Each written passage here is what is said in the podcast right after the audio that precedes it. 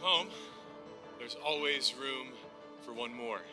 Glad you're in the house today, whether you're visiting. I understand we got some soccer teams here. Yeah, a few of you. Yeah. Glad you're here. Some academies uh, from our conference visiting this weekend. Welcome to Elevate. Hope you have a good time at Southwestern and here at church this morning. It's good to be in the house of the Lord. Amen. It's good to worship together this morning. Hey, I want to let you. What's that? Was there volleyball? Okay, thanks, Dean. Appreciate that. Volleyball, my bad, my bad. Volleyballers. So keep me honest. I appreciate that. Hey, here's what's coming up. If you want to stick around this week, talk to your sponsor, but you probably won't be able to. Uh, Infinite Hope 2022 Chasing Wisdom is happening this week, uh, Thursday through Sabbath.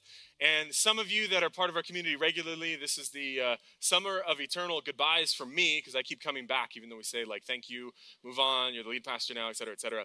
I'm not going to be speaking in Elevate next week. Okay? I some of you that were like, ooh, uh, like who are we gonna have? Jonathan Coker on our lead team is to be with us Sabbath morning, and we've got uh, another keynote speaker that will be with us as well. We're excited about this series. Uh, we've been over the past couple of years. Uh, we started out looking at how can we have hope in this kind of troubled time. Last year, we looked at the pursuit of happiness, how we find happiness in a life with Jesus, and then here, Infinite Hope, chasing wisdom. Perhaps the key to happiness isn't an outcome, but it's a way of life. And maybe it's less about making the right decision and more about getting to know a person. And we're going to be exploring that next week. So I invite you to check it out. If you're not going to be here, it'll be online Thursday night through Saturday night and including Elevate on next Sabbath. Excited for that. A great opportunity to invite some family and friends. Some of you are like, I wonder if I can invite someone in my community to church and it not be weird. This is the one, uh, uh, hopefully we have more than that, but this is one of the ones that we intentionally uh, make sure that you can do that and it not be weird. Here's our engaged question this morning How do we do the hard work of community? We really like to be in community with other people until it gets hard, right? Until it's difficult, then it's like, ah, I don't know if I want to relate. I don't know. Today we're going to be in Luke chapter 7. So if you've got your Bibles, turn with me to Luke chapter 7. We're going to start in verse, verse 33. But before we go there, got to talk through what we're looking at in Luke. Luke chapter 7 is full of Jesus breaking down social norms, and he violates a whole bunch of taboos. Now, one of the ways that this has happened in my life where I've broken a, a social norm centered around laundry. And there, there's, I know we got some, some college guys here in the room. There's a way that you do laundry in the dorm, right? You take, yeah, some of you laugh, like you get it. Ladies, you're gonna just be, uh, it's just gonna atrocious what you're gonna hear. But you take all of your laundry, doesn't matter what color, doesn't matter what type, and you put everything as much will fit into the laundry into the washer. You pour some uh, detergent on top of that, like a full cup or like two or three scoops, because you want to make sure it's a good clean. You put your quarters in the machine, you jam them back, and then you hope and pray that your clothes get clean. Uh, and then you put them in the dryer real quick, and then if you pull them out of the dryer, in between, like while they're still warm, they won't be wrinkly. But if they're wrinkly, you just kind of shake it a little bit, and like things will be okay, right? So that's dorm, guys, how you do laundry. I maybe it wasn't you, I, this was me, right? So my wife and I had just been married, come back from our honeymoon, and got to do some laundry because we've been gone for a week and a half. And so I, being the person who's done his own laundry since he was like, I don't know, a teenager and did it in college, instinctively grabbed all of our laundry and just began to throw everything into the washer. And Melissa came around the corner and she's like, What are you doing? what in the world are you doing? That's not how. And I and, and I and she said, what are you doing? I said, I'm doing the laundry. Right? In my mind, this is what how you do laundry. She says, that is not how you do the laundry. And I got a very quick education in how to appropriately do laundry, and I've been a good boy ever since. Right? There are social norms in our society, the way you do things and the way that you don't do things. And Jesus doesn't necessarily uh, do his laundry the wrong way, but he does approach a few people in some ways that isn't necessarily socially acceptable. The beginning of Luke chapter 7, he heals the Roman centurion's servant. Jesus approaches a foreigner, the guy who's occupying the land, who's representing empire. Jesus is willing to have a conversation with him and even heal his servant. The next story after that, Jesus interrupts a funeral can you imagine if someone stood up in the middle of a funeral and came down to the front where the casket is and said, Go ahead and rise up and walk? That would be weird, right? We would ex- uh, um, uh, escort that person just right out those doors and maybe those doors right there. But Jesus stops the funeral procession and he touches an unclean corpse and a casket. Remember, what Jesus touches becomes clean. The unclean thing that he touches doesn't affect him. He takes it on on our behalf and he makes the unclean clean. Breaks down that ceremonial law. He also breaks down their religious ideation. John the Baptist's disciples come to Jesus and he's like, Hey, are, are, are you the guy? Like, you're the Messiah, right? You're, you're, you're the one. And Jesus says, Well, what have you heard me doing? They said, Well, healing and doing this. He says, Well, if it matches up with Scripture, then, then I'm your guy. And Jesus affirmed John's the, John the Baptist calling, and he affirms his own calling as well. And he finishes that discourse with this John chapter 7, verse 33. For John the Baptist didn't spend his time eating and drinking. This is Jesus speaking, eating bread and drinking wine. And you say he's possessed by a demon. John the Baptist and his disciples fasted and prayed, and you call him a demon. Verse 34 in Luke chapter 7. The Son of Man, on the other hand, feasts and drinks, and you say he's a glutton and a drunkard and a friend of tax collectors and sinners. Pharisees, who Jesus is speaking to, you can't have it either way. Either John the Baptist is right in his fasting and prayer, or the Son of Man is right in his eating and drinking, but you're dissatisfied by both. Wisdom is shown to be right by the lives of those who follow it. What Jesus is saying, take a look at my life and how I act, and see the fruits of wisdom born out in my life. And if the fruit matches up with what you understand with Scripture, then you know you're on the right track. And notice, Luke points out again in this gospel that Jesus is a friend of sinners. And Luke, being the good gospel writer, right? You think that maybe that's not the greatest title. Maybe Luke's going to kind of steer that in the other direction. But no, Luke leans in and begins to continue or continues to show us in the Gospel of Luke how Jesus becomes more intimate friends with sinners. Luke chapter 7, verse 36. The story continues. One of the Pharisees asked Jesus to have dinner with him. So Jesus went to his home and sat down to eat. This type of meal was not just a feast or a banquet that was celebrating a particular life circumstance. This was in a lot of ways, a Greek symposium, and it snuck into the culture at the time, that a rich benefactor would invite a traveling speaker to his home. They would share a meal with one another, and then the speaker would begin to, to share their philosophy or their teaching in a particular subject. And this is what this Pharisee is doing. And the homes at the time are not like the homes that we live in today that are very secluded from one another, and you've got your fence and make sure that that's on the property line. And anybody inside of that fence, I better know who it is and what they're doing, or you're going to very quickly be found on the other side of the fence, right? You've got security cameras, the, the doorbell with the video camera that's just always watching. It freaks me out. And go time I go to visit somebody's house and you like push the button, you're like, hi. right? Hopefully you know the person on the other side. We live very secluded lives. Their homes at that time were built for community. There was often a public courtyard that everyone could have access to when the gates were open. And everybody in the community would know about this feast and would know about the, the speaker that had come to the town. And so the Pharisee sets it up so that he's going to be having this, this, this dinner. Jesus is going to be sharing his teaching. And the community can enter into the court, and there would be doors open to the banquet hall that the poor, the needy, those that weren't as affluent could come in. They could hear the teaching of the speaker and also grab a few scraps from the table once everybody had left. It's a society built around community. But there's something that happens at this feast that really makes this Pharisee, makes a skin crawl, and it makes should make us a little bit uncomfortable as well. Luke 7, verse 37. The story continues. We have Luke 7. There we go. When a certain immoral woman from that city heard he was eating there, she brought a beautiful alabaster jar filled with expensive perfume. You've heard this story before. Verse 38. Then she knelt behind him at his feet, weeping. Her tears fell on his feet, and she wiped them off with her hair. Then she kept kissing his feet and putting perfume on them. Verse 39. When the Pharisee who had invited him saw this, he said to himself, If this man were a prophet, if Jesus was who he said he was, he would know what kind of woman is touching him. She is a sinner. You know this story.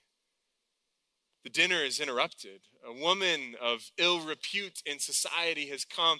And how this is interpreted by this Pharisee and by the other people gathered there, in a lot of ways, she's making a sexual advance to Jesus. You don't, as a woman in this culture, pull your hair down in public. That is saved for the bedroom and for your husband. So she's weeping at the feet of Jesus, making this public scene and making an advance. The room gets uncomfortable. It's weird. It makes Simon's, the Pharisee, his skin crawl. A woman was touching this rabbi, and this rabbi wasn't doing anything about it. You see, our meals show us what we believe about each other. Simon had a particular belief, the Pharisee who will come to know his name in just a few verses. This Pharisee had an assumption about what this woman was doing and who she was. Jesus, on the other hand, knew her heart. And he was reinterpreting that social interaction and turning it from something that was of bad morals to something that was good. Jesus should know what sort of woman is touching him. Perhaps the Pharisee should know what sort of person is being honored. Understanding who Jesus is. You see, we're often not very far from the people that we're judging. I like how sociologist, author, and speaker Brene Brown puts it in her TED talk on the power of vulnerability. She says, We are those people, however you describe those people. Simon the Pharisee was othering this woman, that, those people, whoever they are. The truth is, we are the others. Most of us are one paycheck, one divorce, one, drug, one drug addicted kid, one mental health diagnosis, one serious illness, one sexual assault, one drinking binge, one night of unprotected sex, one affair away from being those people. And she continues the ones we don't trust, the ones we pity, the ones we don't let our children play with, the ones bad things happen to, the ones we don't want living next door. We're often one circumstance away. And Jesus wants to wake Simon up to this reality. Luke chapter 7, verse 40. The story continues. Then Jesus answered his thoughts. Simon is thinking that thought in his head, and Jesus answers his thought. Jesus is a prophet because he can read Simon's mind. Simon, he said to the Pharisee, I have something to say to you. This would be the signal at this type of dinner that the visiting guest speaker was now ready to pontificate and share what they had come to share. Go ahead, teacher, Simon replied. And then Jesus says, Luke 7, verse 41, he told him this story. A man loaned money to two people, 500 pieces of silver to one and 50 pieces to the other. Verse 42. But neither of them could repay him, so he kindly forgave them both, canceling their debts. Who do you suppose loved him more after that? Verse 33.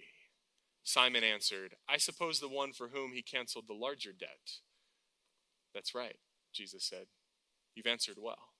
See, in the same way that Nathan the prophet came to King David after his uh, affair with Bathsheba, Jesus comes to this Pharisee, tells him a story. David implicated himself by identifying with the person in the story, casting judgment on whom he thought was somebody else, but really pointing the finger back to himself. And Jesus is trying to help Simon understand in this moment that there's been a bit, there's been a big debt forgiven, and this woman realizes it. She realizes that her debt has been forgiven, and what that has produced inside of her is worship and adoration to her Savior. She's come before Jesus weeping because there's no other thing that she can do other than to honor the person that has forgiven her. And Simon, oh Simon, don't you realize when a big debt has been paid, that produces big love. But if you've got just a little debt, or you think you only have a little debt, that causes you to judge and think badly about others. And a lot of us can relate with this the announcement of student loan forgiveness up to $10,000, right? Somebody say amen. When a big debt is forgiven, that produces much love, much contentment. And often we ask in Bible stories, you know, in Sabbath school, which character are you like? Are you the Pharisee or are you the woman? But I think that's a bad question for this text because it's easy for us to identify and say, we want to be the woman because we want to be forgiven. But the real question in this story is who do we want to be? I would wager that we'd rather be Simon because his brokenness is not aired before everybody else. He's a, a teacher and he, he understands the law. He's got an understanding of scripture. He's well respected in society. And Jesus simply comes to Simon, gives him a little slap on the wrist with a story, and Simon gets to go on his way a little bit wiser. We don't really want to identify with the woman who's everything out in public. Everybody knows your dirt. You know what you did. And to be broken, publicly humiliated. Simon's got it together. She's got everything on display.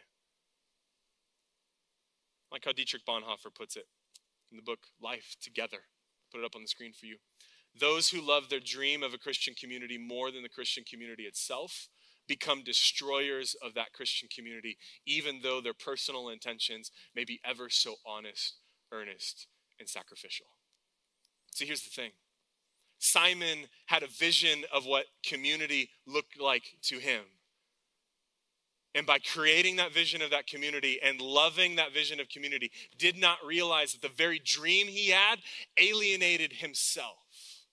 Because if the woman was not welcome at the table, you bet Simon wasn't welcome at the table. And we don't pick this up from the text, but Ellen White alludes to in the book Desire of Ages that Simon was the one that led this woman into the business that she was in. And so, whose sin is greater? The one knowing, the one tempting, bringing someone into a lifestyle that's going to hurt and pervert their life, or the person that unknowingly walks into that? Simon convicts himself. And we can have this vision and a dream of a community, but if we serve the vision and the dream instead of the community itself, that's where we get off track. And Jesus isn't done. Luke 7 44 continues. Then he turned to the woman and said, Simon, huh, what? Then he turned to the woman and said, To Simon. Normally, when you turn to someone, you're speaking to them, but Jesus is addressing them both. He turns to her because he wants her to know how grateful he is for her display, and he wants to rebuke Simon in front of everything else, everybody else. Look at this woman kneeling here. When I entered your home, you didn't offer me water to wash the dust from my feet, but she has washed them and with her tears wiped them with her hair. Verse 45. You didn't get, greet me with a kiss, but from the time I first came in, she has not stopped kissing my feet. Verse 46. You neglected the courtesy of olive oil to anoint my head, but she has anointed my feet with rare perfume. See, Jesus sets this up and he says, Simon, I'm in your house. And I would expect you to be the one that's hosting me, but do you know who's played host tonight? The woman. Simon, you didn't give me any of these things, what was normally culturally acceptable, but this woman has welcomed me as if she's the host of your house. And Jesus isn't trying to say that it's the duty of this man or this woman, but what he's uh, ruminating on in front of them is that what has happened to her heart has transformed her to express back to Jesus love, worship, and adoration. But Simon's heart has not been transformed, and that's not being reflected back. And so Simon doesn't even do the simple favor of welcoming Jesus into his home. You see, our meals show us what we believe about community how we treat one another, how we how we go around and how the meals that we eat, who we eat with, and how we eat them tell us and others about what we believe our community should be like. Tim Chester puts it this way in the book A Meal with Jesus The meal table is an opportunity to give up our proud ideals by which we judge others and accept in their place the real community created by the cross of Christ with all its brokenness. You didn't know when you were having lunch you were doing theology. People look at how we eat. I remember I was a student at Southwestern Adventist University. I was working for Spiritual Life and Development Office, and uh, Pastor Russ asked me to go pick up some uh, fruits and some breakfast items for a missions retreat that was happening that weekend. And I'm a person who loves fruit, so asking someone who like really loves something uh, to buy it is probably not the best thing. And so I go to go to HEB or a local grocery store, and I go into the fruit section, and I'm like, ooh, I like bananas. I think bananas would be good. And like, ah, oh, blueberries, strawberries, grapes, and like all of a sudden, before I know it, the cart's just full, and I've just been in the produce section, right? And I start to get looks because of how full the cart is, and people are like, is he going on like a juice cleanse or like what's going on with this? And it got so full that the, the manager of the produce department seeks me out and comes find me and he says, Sir, thank you for your business. I so much appreciate you shopping at HEB. Please come again. You see, the meals that we eat and how we eat our meals show us what we think about community. For me, I don't know how to buy food for people. I've gotten a little bit better at it, but I'd rather have way too much than not enough, right? Man, in that room, that kitchen that we put fruit in, there was just like fruit all over the place. And I was like, Pastor Russ, I'm sorry. Like, I just, I didn't know, like 30 people, we probably could have fed 300, right? I love how Jesus finishes this interaction. Luke chapter 7, verse 47. I tell you, her sins, and they are many, have been forgiven. So she has shown me much love. But a person who is forgiven little shows only a little love. Verse 48. Then Jesus said to the woman, Your sins are forgiven. Verse 49. The men at the table said amongst themselves, Who is this man that goes around forgiving sins? Verse 50. And Jesus said to the woman, Your faith has saved you. Go in peace. Three times in this story, Luke tells us that this woman is a sinner. And three times in this story, Jesus is described as forgiver. Let that sink in for a moment, because when I came across that this week, I was like, whoa, that's cool. No matter who you are, where you come from, whatever, whatever walk of life you are, whatever brokenness you've encountered, Jesus is forgiver. And the forgiveness that he's extended to this woman is available to us today. You see, as we're learning from meals, right? Our meals show us what we believe about grace. Because at this table, Pharisee doesn't want this woman there, doesn't want her there, isn't extending grace towards her, but Jesus is willing to eat this meal and extend grace to this woman. No works involved. Our meals show us what we believe about justification. You see, through faith, all are welcome as they are, but through works, you got to change yourself before you show up. You got to do some stuff so you can fit into this community. I believe Jesus is calling us to a community of broken people finding family and healing around a table. And it's amazing. You know, we look at the world that we live in, the, the multiplicity of beliefs that are scattered all over this country and this world. And it's amazing that a group of people, imagine if we took a poll today and asked you where politically or ideo- ideologically or what you thought about foreign policy, that we get a whole bunch of different answers. But it's amazing that though we differ on certain beliefs, we can come together centered on who Jesus is. It's the center of community.